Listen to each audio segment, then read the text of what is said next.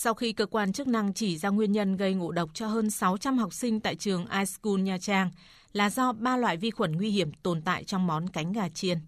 Một đầu bếp nổi tiếng cũng là phụ huynh của hai cậu con trai đang tuổi đến trường đã vô cùng bức xúc. Bằng kiến thức chuyên môn của mình, vị phụ huynh này thẳng thắn nhận định lỗi không nằm ở món cánh gà chiên, mà lỗi nằm ở những người lo bữa ăn cho các con.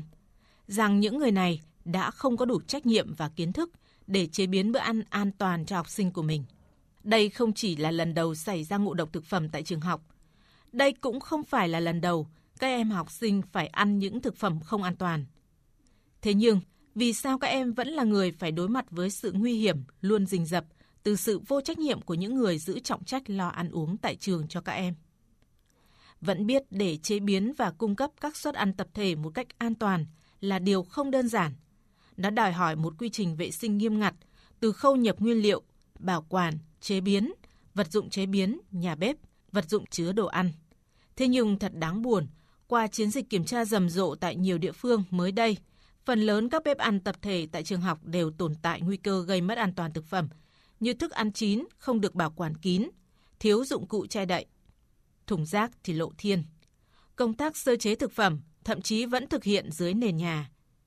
Nhiều trường chưa thực hiện công tác truy xuất nguồn gốc, kiểm tra giám sát định kỳ và đột xuất đối với các đơn vị cung cấp thực phẩm, vân vân và vân vân. Trên thực tế cũng đã có những bếp ăn trường học được đầu tư bài bản, nhưng ai dám khẳng định những bếp ăn này được vận hành đúng quy chuẩn vệ sinh an toàn thực phẩm.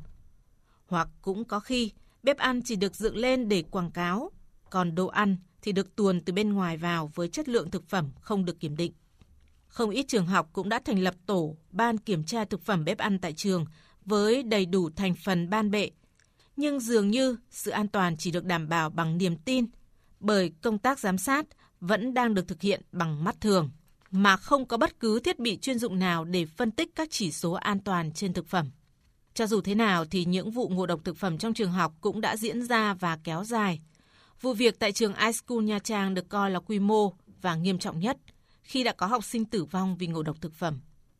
Và vẫn như mọi khi, sau vụ ngộ độc là sự vào cuộc của ngành y tế, ngành giáo dục đào tạo, với sự tăng cường kiểm tra giám sát về chuyên môn đối với các cơ sở để xảy ra sự việc. Thậm chí với vụ việc nghiêm trọng tại trường iSchool Nha Trang, cơ quan công an tỉnh Khánh Hòa cũng đã tiến hành khởi tố vụ án vi phạm quy định về an toàn thực phẩm theo điều 317 Bộ luật hình sự. Thế nhưng điều mà các phụ huynh mong muốn là con em mình được cung cấp những bữa ăn chất lượng và an toàn, chứ không mong chứng kiến các vụ ngộ độc xảy ra tại trường học.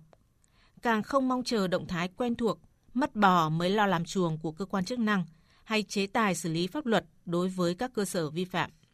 Thiết nghĩ các địa phương, các cơ quan chức năng cần kiểm tra các bếp ăn trường học một cách thường xuyên. Tất nhiên, các trường học cũng cần đề cao trách nhiệm và thật tâm trong việc chăm lo bữa ăn cho học sinh, đảm bảo đúng quy trình thực hiện bữa ăn học đường, cung cấp những bữa ăn chất lượng và an toàn. Bởi đằng sau những bếp ăn tập thể tại trường học là sức khỏe và sinh mạng của rất nhiều em nhỏ. Đừng để nỗi lo mất an toàn thực phẩm trở thành ác mộng không hồi kết.